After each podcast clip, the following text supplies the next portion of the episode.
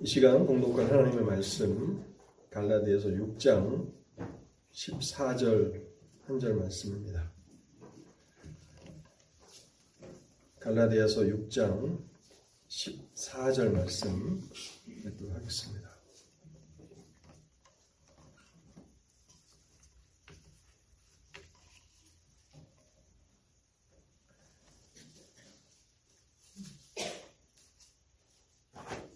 그러나 내게는 우리 주 예수 그리스도의 십자가 외에 결코 자랑할 것이 없으니 그리스도로 말미암아 세상이 나를 대하여 십자가에 못 박히고 내가 또한 세상을 대하여 그러하니라. 아멘. 잠시 기도하겠습니다. 하나님 아버지, 오늘도 저희에게 은혜를 주시려 저희에게 복을 내려 주시려 주님의 전으로 저희를 부르신 것을 감사합니다. 저희의 마음을 열어 주시고 저희의 심령을 경비케 하여 주옵소서. 그래서 하나님의 말씀이 들려지게 하옵소서. 성령께서 우리의 마음을 주관하여 주실 때에야 우리가 하나님의 말씀을 청종하며 영원한 진리로 그 말씀들을 마음에 새기며 그렇게 살아갈 수 있음을 고백합니다. 우리를 지으신 하나님, 또 우리를 아시는 하나님, 또 우리를 이끌어 가신 하나님께서 이 시간에도 역사하여 주실 때 사랑하는 성도들의 마음 가운데 은혜를 더하여 주옵소서. 또한 심히 부족한 죄인이 하나님의 말씀을 증거하기 위해서 단에 섰습니다. 불쌍히 여겨 주옵소서. 말씀의 은혜와 능력을 더하여 주셔서 하나님의 강단에서 온전한 하나님의 진리만이 선포되게 하옵소서. 이 시간을 주의 성령께 온전히 의탁하올 때에 이 모든 말씀 우리 주님 예수 그리스도 이름으로 기도하옵나이다. 아멘. 우리는 2주 전에 갈라디아서의 마지막 결론 부분을 생각해 보았습니다. 11절부터 18절까지가 갈라디아서의 결론 부분이었는데요. 여러분 바울이 마지막 결론 부분에서 큰 글씨로 내가 이 결론을 쓴다라고 말하면서 다른 서신에서는 없었던 많은 분량을 친필로 쓰고 있음을 제가 말씀을 드렸습니다. 그래서 우리는 특별히 갈라디아서 6장 11절부터 18절까지의 말씀에 주의를 기울여야 한다는 그 말씀을 드렸는데요. 바울이 결국 갈라디아서 결론에서 말하고 싶은 것이 무엇이었습니까? 두 가지였죠. 첫 번째는 기독교 복음은 외적인 행동이 아니라 내적인 변화에 초점을 맞춘다라고 하는 사실이었습니다. 행동의 변화도 놀랍고 또 귀한 것입니다. 그런데 마음의 변화가 없는 행동만의 변화는 하나님을 기쁘시게 하지 못한다는 것입니다. 우리의 마음이 변화되고 그 이후에 자연적으로 나타나는 행동의 변화라야 하나님이 기쁘게 받으시는 일이다라고 하는 것을 생각하면서요. 6장 15절과 6장 15절에 이렇게 말, 말하고 있습니다. 할례나 무할례가 아무것도 아니로되 할례나 무할례가 아무것도 아니라고 말합니다. 이게 어찌 아무것도 아닙니까? 할례가 얼마나 큰 것입니까? 그럼에도 불구하고 그 다음에 있는 구절과 상대적으로 비교할 때 아무것도 아니라는 것입니다. 오직 새로 지으심을 받는 것만이 중요하니라. 마음이 새롭게 되는 것에 비교한다면 할례나 무할례는 아무것도 아닌 것이다. 유대인들이 할례를 자랑하고 또 아브라함이 할례를 받은 것처럼 언약 백성의 그 표를 몸에 가지고 있지만 마음의 변화가 없다면 그것은 아무것도 아니다. 그래서 기독교는 외적인 행동의 변화보다도 마음에 초점을 맞춘다는 사실을 갈라디아서 결론 부분에서 바울이 말하고 있는 것입니다. 그리고 두 번째는 무엇입니까? 오직 그리스도의 십자가만을 자랑하라는 것입니다. 갈라디아서를 통해서 바울이 말하고 싶은 것은 오직 그리스도의 십자가만을 자랑하는 것, 자랑하라는 것이죠. 6장 14절에 보면요. 그러나 내게는 그러나 내게는 얼마나 강력한 말입니까? 그러나 우리에게는 아니라 그러나 내게는입니다.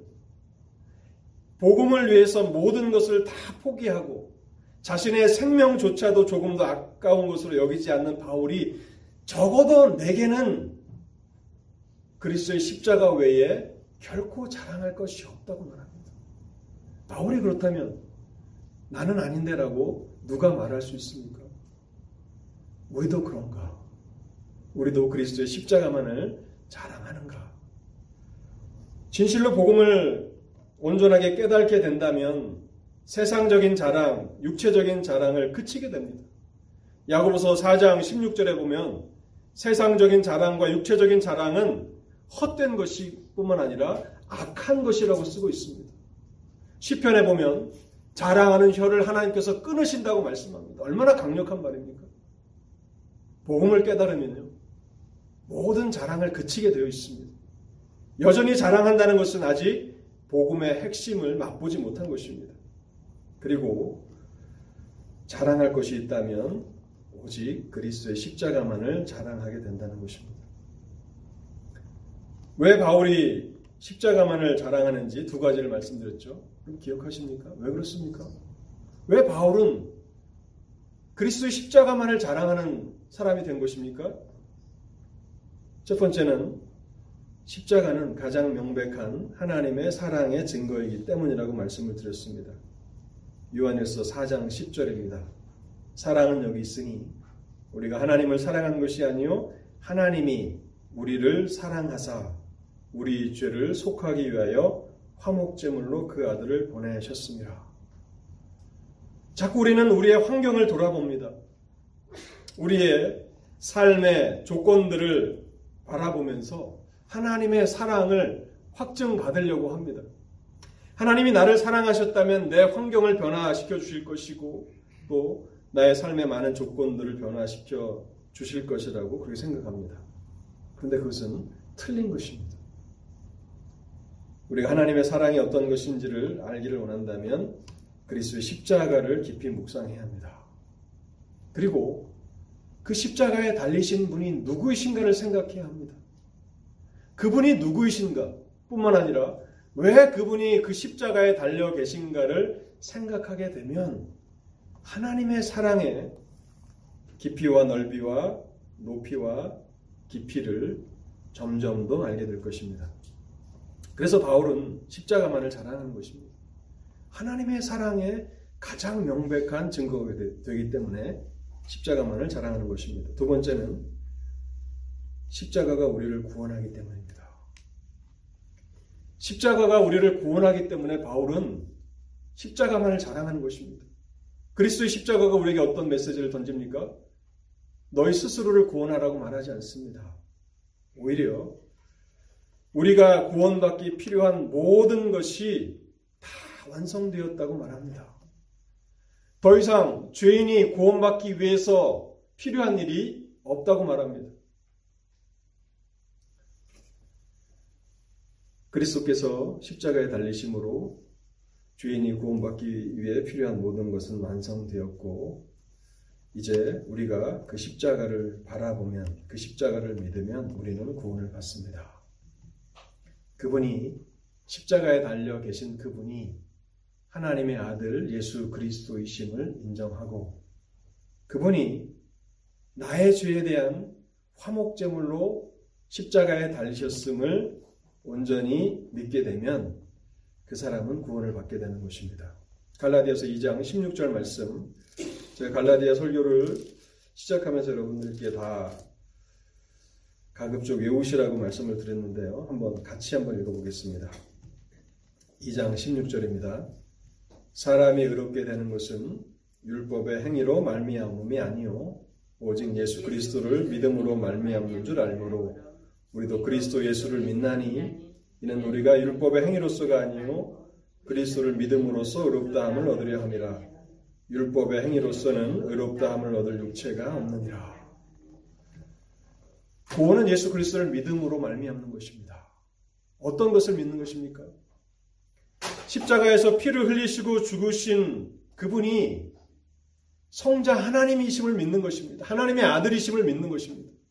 그리고 왜 그분이 십자가에 달려야 했는지를 믿는 것입니다. 그분은 우리 죄를 위한 화목제물이시다. 나의 죄에 대한 화목제물이시다라고 하는 사실을 믿는 것입니다. 오늘 이제 아마 갈라디아서 20번째 설교고 마지막 갈라디아서 설교가 될 것 같습니다. 그리스도 십자가에 대해서 조금 더 말씀을 드리려고 하는데요. 그리스도 십자가는 항상 사람들을 둘로 구분하는 역할을 합니다. 한편은 십자가를 사랑하고 자랑하는 사람들이고요. 또 다른 한편은 십자가를 혐오하고 반대하는 그런 사람들입니다. 십자가 앞에서 중립을 취하는 사람들은 없습니다. 십자가를 좋아하든지 십자가를 싫어하든지 둘 중 한 편을 택하게 되는데요. 바울도 이 사실을 너무나 잘 알고 있습니다. 갈라디아서 5장 11절에 이렇게 말하죠. 십자가에 거치는 것이 그쳤으리라. 바울이 다른 어떤 철학이나 문화나 어떤 사상들을 설, 설 교하면서 그렇게 다녔다면 바울은 가는 곳마다 환영을 받았을 것입니다. 그런데 그가 십자가를 전하는 그런 복음 전도자였기 때문에 가는 곳마다 반대에 부딪혀야 했고 심지어는 돌에 맞아서 기절하기까지 한 적도 있습니다. 여기 거치는 것이라는 이 말은 문자적인 의미를 해석해 보면 걸려 넘어지게 하는 것, 실족하게 하는 것이라는 의미를 갖고 있습니다. 많은 사람들이 십자가에 걸려서 실족한다는 것입니다. 넘어진다는 것이죠. 고린도전서 1장 23절에도 이런 말씀이 있습니다. 우리는 십자가에 못 박힌 그리스도를 전하니 유대인에게는 거리끼는 것이요 이방인에게는 미련한 것이로되 유대인들은 꺼리끼는 것, 혐오하는 것입니다. 십자가는 또 이방인에게는 미련한 것입니다. 십자가를 통해서 구원을 받으라니 이 얼마나 어리석은 그런 말인가. 왜 사람들은 이처럼 십자가를 반대하고 꺼리는 것일까요? 혹시 예배 자리에 앉아 계신 분들 가운데 여전히 십자가를 혐오스럽게 생각하고 계시고 또 반대하고 계신 분이 계시다면 오늘 설교를 집중해서 잘 들으실 수 있기를 바랍니다. 왜 사람들이 많은 사람들이 십자가의 원수로 행하는가, 받아들이기를 거부하는가? 첫 번째는요. 하나님의 구원의 방식이 자기 생각과 다르다고 판단하기 때문입니다. 하나님의 구원의 방식이 자기 생각과 다르다는 거예요. 먼저 유대인들을 생각해 보시기 바랍니다. 유대인들이 왜 메시아이신 그리스도를 거부했습니까? 자기들의 생각과 다르다는 거예요. 그들이 생각하는 메시아는 어떤 메시아입니까? 군사적인 위용을 갖춘 그런 능력 있는 분을 원했죠. 메시아는 적어도 큰 군대를 모아서 현재 이스라엘을 지배하고 있는 이 로마의 정복자들을 물리치고 예루살렘을 가장 큰 도시로 세워서 전 세계 위에서 어, 왕노릇하는 그런 민족으로 세우기를 기대했습니다. 마치 우리가 그 일제 시대를 지나면서 독립에 대한 그런 갈망을 가지고 얼마나 많은 그 애국 지사들이 자신의 청춘을, 자신의 인생을 그 독립에 바쳤습니까? 고난의 길인 것을 알면서도 그렇게 어, 조국을 위해서 헌신했던 그 선조들의 희생 덕분에 우리는 자유로운 그런 대한민국에서 그렇게 살아가고 있지 않습니까? 유대인들도 마찬가지였던 것이죠. 메시아라면, 구원자라면, 우리를 로마의 손에서 건지실 만한 능력이 있는 분이셔야 한다고 생각했습니다. 그래서 주님께서 많은 기적을 행하셨을 때에 그것을 목격했던 사람들은 요한복음 6장에 보면요. 주님을 왕으로 세우려고 합니다. 저분이다. 저 능력이 많으신 분이 우리의 왕이 되어야 한다. 근데 주님은 어떻게 반응하셨습니까? 조용히 그 자리를 피해서 혼자 산으로 올라가십니다. 그리고 스스로 자신이 메시아라고 구원자라고 주장하셨던 그분이 결국에는 약하고 무능력하게 로마 군인들의 손에 의해서 십자가에서 죽임을 당하시는 것을 볼 때에 유대인들은 깊은 실망을 넘어서 분노를 느꼈을 것입니다. 메시아가 죽다니, 메시아가 로마의 그 군인들의 손에 죽임을 당하다니, 그들은 예수 그리스도를 인정할 수가 없었던 것입니다. 헬라인들은 어떻습니까? 당시 헬라는 철학과 지혜와 문화에 있어서 온 세계를 지배하는 그런 어, 탁월한 민족이었죠. 아직, 아직까지도 그런 그 문화 유산들이 남아 있지 않습니까? 그런데 헬라인들이 볼 때에 스스로 지혜롭다고 생각하는 또 탁월한 그런 문화를 가졌다는 그런 자부심으로 똘똘 뭉쳐 있는 그들이 볼 때에 로마 제국의 사형 방식인 십자가에서 죽임을 당한 나사렛 예수가 온 인류의 구원자라고 전하는 그 메시지는 너무나 어리석은 것입니다. 너무나 어리석고 미련한 것이죠. 그래서 헬라인들은 예수 그리스도의 십자가를 전하는 바울을 박해했던 것이고 그것을 반대했던 것입니다. 오늘날은 어떻습니까? 오늘날은 얼마나 더 예수 그리스도의 십자가를 반대하고 오히려 조롱하고 모욕하죠. 저주거리로 삼고 그렇게 하나님 앞에 그 불경건한 모습으로 살아가는데요. 오늘날 현대인들은 한 단계 더 나아가서 만일 하나님이 계시다면 하나님은 이런 분이셔야 한다고 하나님을 정의합니다. 만일 신이 존재한다면 신은 이러이러한 일을 해야 하고 그 신은 이런 이런 일을 해서는 안 돼라고 정의하기까지 합니다. 하나님이 정말 참된 신이라면 반드시 이 일을 해야 한다고 하나님 앞에 강요하고 하나님이 정말 살아계신 분이시라면 이런 일은 결코 해서는 안 된다라고 하나님을 정의합니다. 그리고 교회에 대해서도 성경이 어떤 모습으로 교회가 세워져 가야 하는지를 분명히 말씀하고 있음에도 불구하고 자기 생각에는 교회는 이런 모습이 되어야 한다고 그렇게 주장합니다. 내가 구원을 받는 방식도 하나님의 방식이 아닌 내 생각대로 내가 구원을 받아야 한다면 이러이러한 방식으로 나는 구원을 받아야 한다고 그렇게 말하는 것이죠. 그러면서 하나님의 구원의 방식인 그리스도의 십자가를 동의할 수 없다고 그렇게 말하면서 그리스도 밖에 머물러 있는 것이 많은 현대인들의 그런 상태입니다. 여러분 왜 이렇게 사람들이 십자가를 반대하고 꺼리게 됐는가?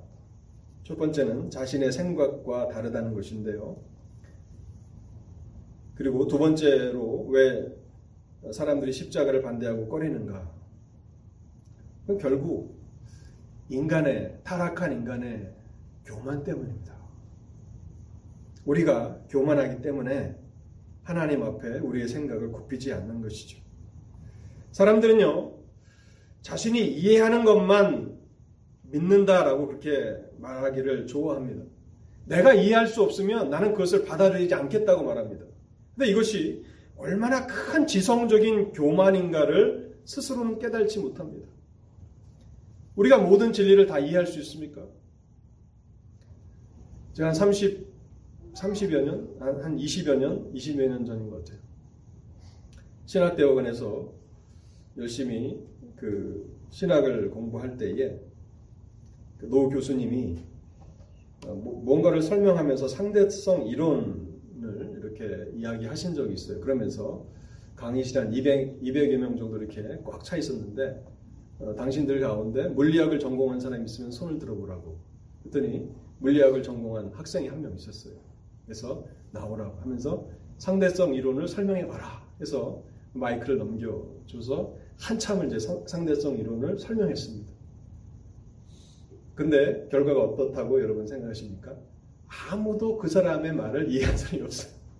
그래가지고 아니 분명히 한국말로 설명을 하는데 질문했던 교수님도 거기 앉아 있었던 200여 명의 신학도들도 아무도 이해하지 못합니다. 여러분들은 틀리실 것 같습니까? 이해하지 못합니다.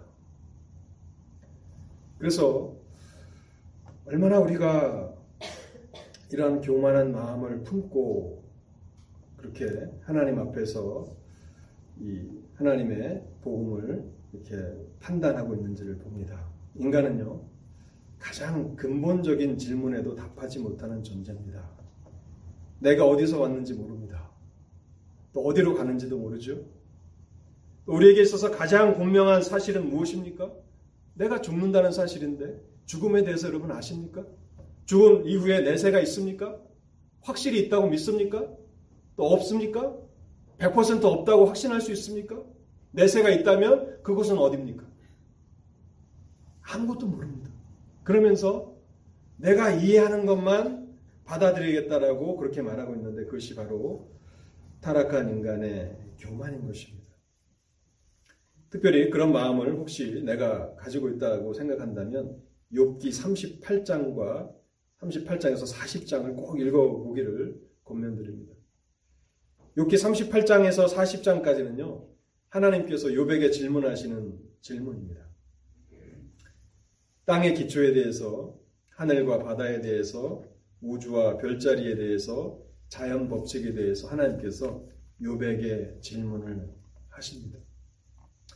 의로운 욥이 경건했던 욥이 왜 자신이 고난을 받는지 알지 못하기 때문에 답답했습니다. 그래서 이 문제를 하나님 앞에 가지고 가서 내가 질문하기를 원한다 했는데 하나님은 욥의 질문에 직접적인 대답을 하지 아니하시고 다른 것들을 질문하세요.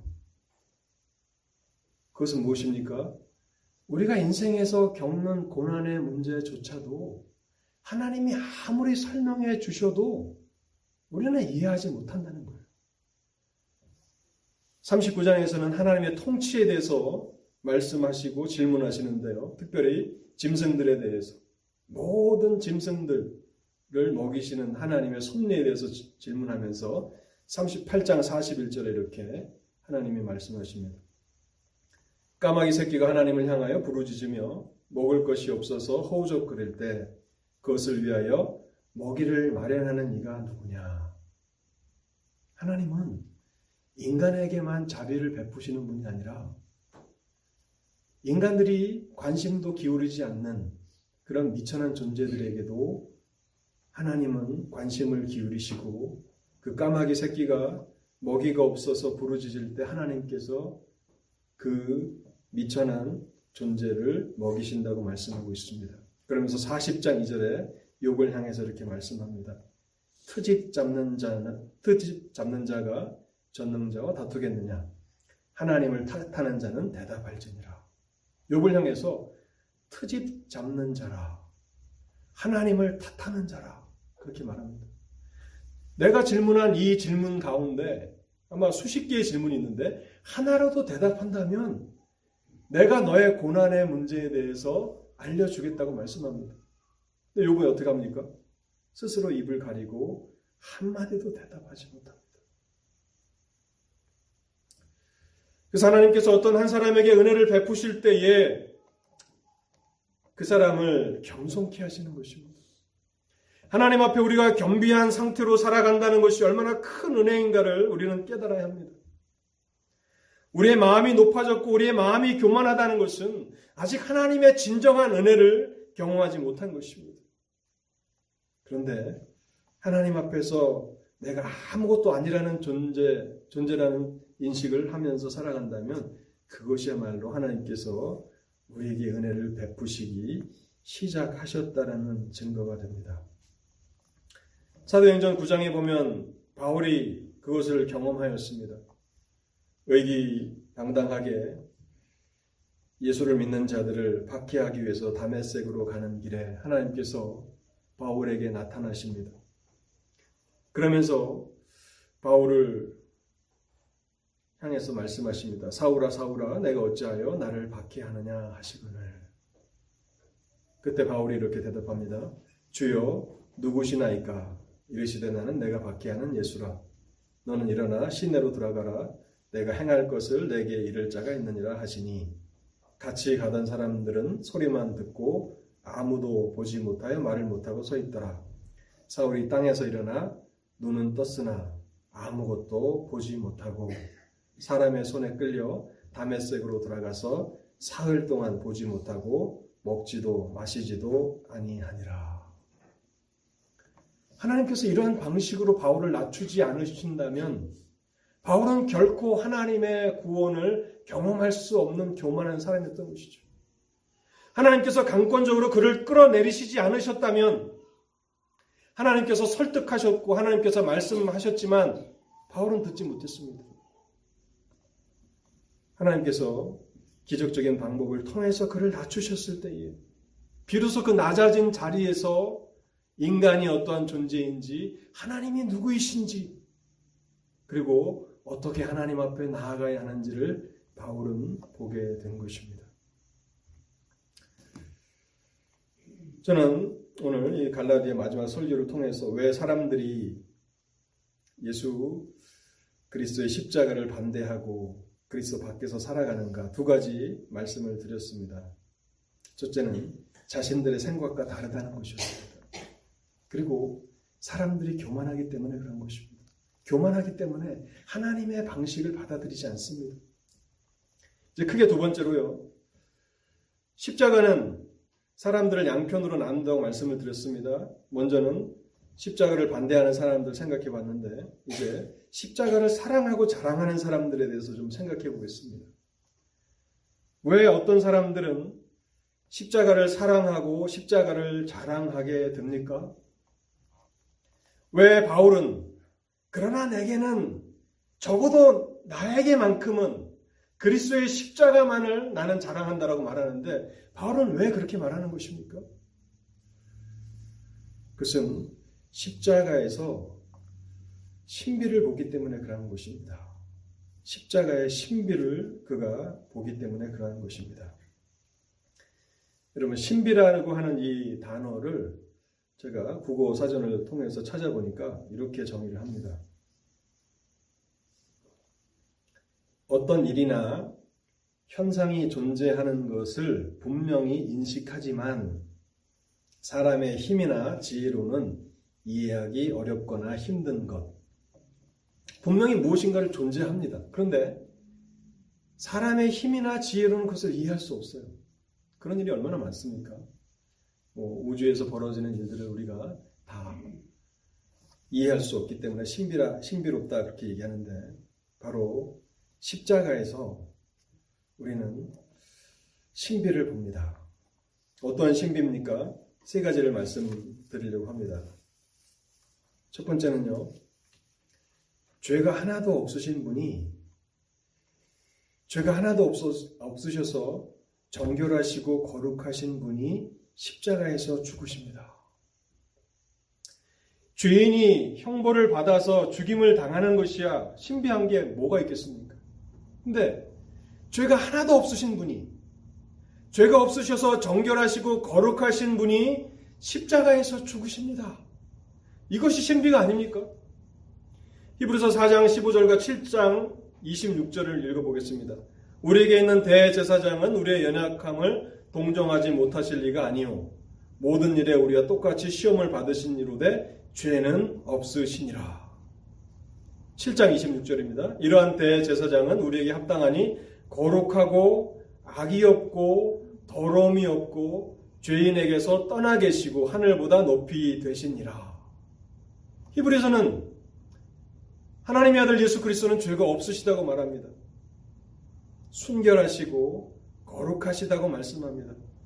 완전히 무죄하신 분이 바로 하나님의 아들이시라고 말씀하고 있습니다. 그런데 그분이 십자가에서 피를 흘리시며 죽으십니다.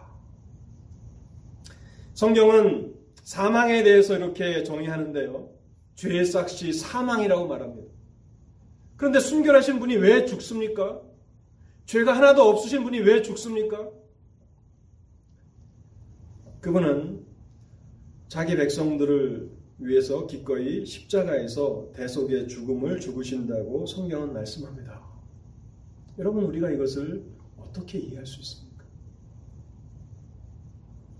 죄 없으신 거룩하신 분이 죄인들을 대신해서 죽으십니다.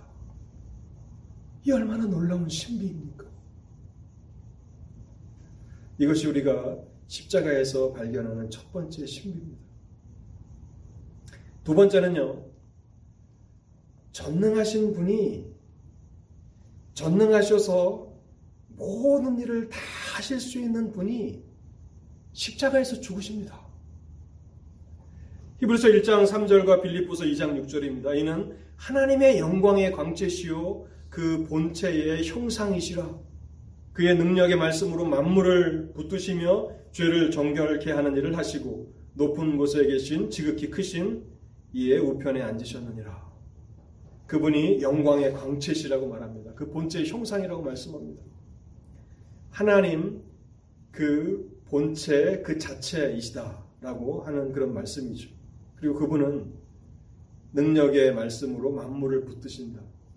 온 우주 만물을 붙들고 계신다는 거예요.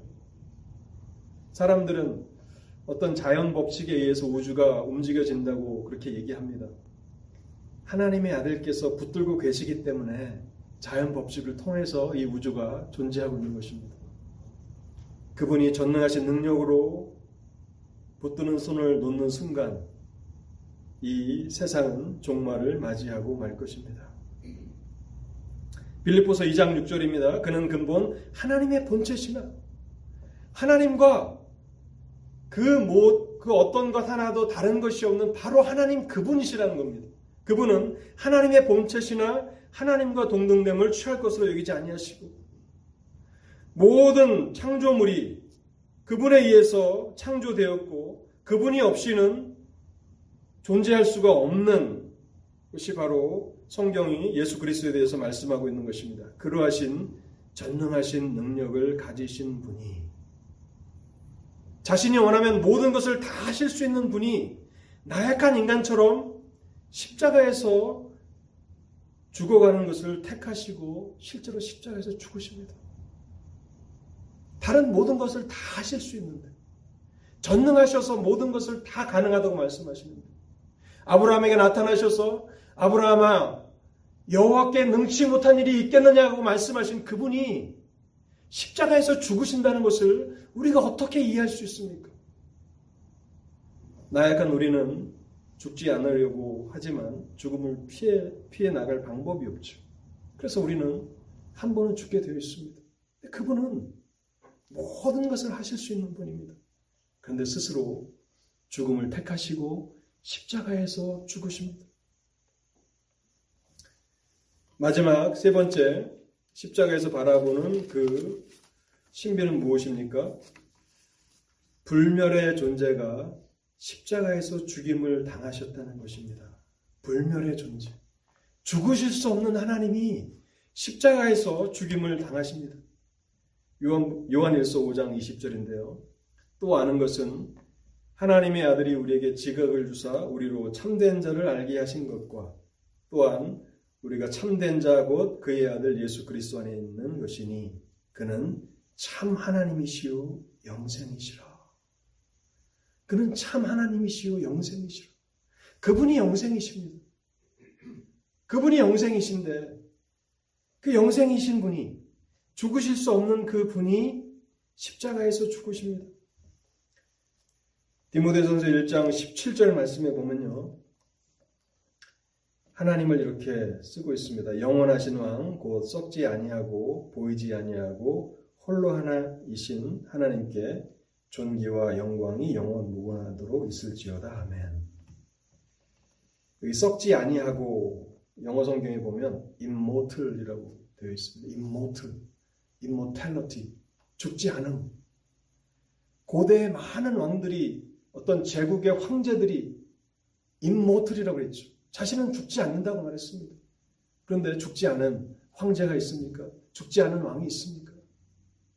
그렇게 사람들 앞에서 신인 것처럼 행세했지만 그들은 다 죽음 앞에 힘없이 다 사라져 갔던 존재입니다. 네, 바울이 디모데 전서를 쓰면서 디모데에게 설명합니다. 영원하신 왕, 곧 썩지 아니하고 여기 썩지 않는다는 것은 죽지 아니하시는 분이라는 것입니다. 불멸의 존재, 영원한 생명이시고 영원부터 영원까지 그 안에 생명을 가지고 계신 불멸의 존재가 결코 죽으실 수 없는 영원하신 하나님께서 십자가에서 죽으시는 것을 우리는 봅니다. 요한복음 1장 1절에 보면 태초의 말씀이 계시니라 이 말씀이 하나님과 함께 계셨으니 이 말씀은 곧 하나님이시니라. 하나님이신 그분이 말씀이신 그분이 죽으실 수 없는 그분이 십자가에서 죽으시는 것을 우리는 봅니다. 어떻게 이것을 이해할 수 있습니까? 이런 신비가 어떻게 해서 가능하게 된 것입니까? 이 부분을 마치고 오늘 설교를 마무리하려고 합니다. 어떻게 이 신비가 가능한 것인가? 그것은 바로 하나님 아버지의 사랑 때문에 그런 것입니다. 제가 처음 2주 전에 바울이 왜 십자가를 자랑하는가?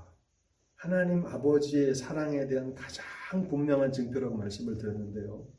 우리가 다시 한번 그 진리를 되새기면서 로마서 5장 6절에서 8절을 읽어보겠습니다. 우리가 아직 연약할 때에 기약대로 그리스도께서 경건하지 않은 자를 위하여 죽으셨도다. 의인을 위하여 죽는 자가 쉽지 않고 선인을 위하여 용감히 죽는 자가 혹 있거니와 우리가 아직 죄인 되었을 때에 그리스도께서 우리를 위하여 죽으심으로 하나님께서 우리에 대한 자기의 사랑을 확증하셨느니라. 가끔 보면 의인을 위해서 죽는 사람들이 있잖아요. 선인들을 위해서 죽는 사람들이 가끔 있습니다. 누군가를 구하기 위해서 자기의 목숨을 버리는 사람들. 그런데 경건하지 않은 자를 위해서 죽거나 죄인을 위해서 죽는 그런 경우는 없죠. 역사를 찾아보다 아마 그런 경우는 없을 것입니다. 하나님께서 우리가 아직 연약할 때에 우리가 여전히 하나님을 거역하는 죄인된 모습이었을 때에 그리스도를 이 땅에 보내셔서 우리를 대신하여서 죽게 하셨다고 말씀하고 있는 것입니다. 이 모든 신비가 가능하게 된 것은 바로 하나님 아버지의 사랑 때문이라는 것입니다. 하나님의 하나님 아버지의 그 사랑이 이 모든 신비를 가능하게 한 것입니다. 죄 없으신 거룩하신 분이 십자가에서 죽으시는 것이 가능하게 된 것. 또한 전능하셔서 모든 것을 다 하실 수 있는 그분이 십자가에서 죽으시는 것. 불멸의 존재. 오직 하나님만이 I am immortal이라고 말할 수 있는 그분이 십자가에서 연약한 인것처럼 죽으시는 이 모든 신비가 가능한 것이 바로 하나님 아버지의 사랑. 그 백성들을 향한 하나님 아버지의 사랑 때문이라고 성경은 증거하고 있는 것입니다. 이것을 알기에 바울은 갈라디아서 6장 14절에서 이렇게 말합니다. 그러나 내게는 그리스도 십자가 외에 결코 자랑할 것이 없으니 여러분도 그러하십니까? 여러분도 그리스도의 십자가만을 자랑하십니까? 오늘 이 말씀 앞에서 우리 자신들을 돌아보실 수 있기를 바랍니다. 하나님, 우리가 지금껏 허탄한 세상적이고 육체적인 것들을 자랑하며 살아왔다면 십자가 앞에서 그리스도의 그 신비를 십자가의 신비를 보게 하옵소서. 그래서 바울처럼 우리도 십자가만을 자랑하는 사람들이 되게 하옵소서. 또한 여전히 내가 그리스도인이 아니라고 생각하는 분이 혹시 이 자리에 있습니까? 오늘 십자가를 바라보십시오. 십자가는 우리를 구원합니다. 십자가는 인간 스스로 구원하라고 말하지 않습니다. 십자가는 십자가가 우리를 구원합니다. 구원을 위해서 필요한 모든 것이 다 그리스도 안에서 완성되었다고 말합니다. 그분을 바라보면 그분이 하나님의 아들이시고 우리를 위한 화목 제물이심을 믿는다면 우리는 구원을 얻게 될 것입니다. 하나님 앞에 이 은혜를 구하실 수 있기를 바랍니다. 같이 기도하겠습니다. 하나님 아버지, 심히 부족한 종이 하나님의 진리를 전달하였습니다. 하나님께서 이제 역사하실 차례입니다. 부족한 종이 두서없이 말씀을 전했을지라도 성령의 조명하신 가운데 진리를 통해서 영혼들을 그리스도의 십자가 앞으로 이끌어 주시옵소서. 그래서 높아진 마음을 품고 하나님을 대적하며 그렇게 살았던 바울이 십자가 앞에서 온전히 거꾸로 트림을 당하고 낮아져서 그러나 이제는 내게는 그리스도 십자가 외에는 자랑할 것이 없다고 그렇게 고백하며 살았던 것처럼 하나님 아버지 우리들로 하여금 십자가의 그 신비를 보게 하여 주옵소서. 이것이 얼마나 놀라운 신비인지 그리고 이것이 얼마나 큰 사랑인지 얼마나 감당할 수 없는 은혜인지를 십자가 앞에서 깊이 깨달아 알게 하여 주옵소서. 그래서 십자가만을 자랑하고 사랑하는 성도들로 살게 하시고 남은 삶이 하나님께만 영광을 돌리는 그런 믿음의 삶이 되게 하옵소서. 이 모든 말씀 우리 주님 예수 그리스도 이름으로 기도하옵나이다.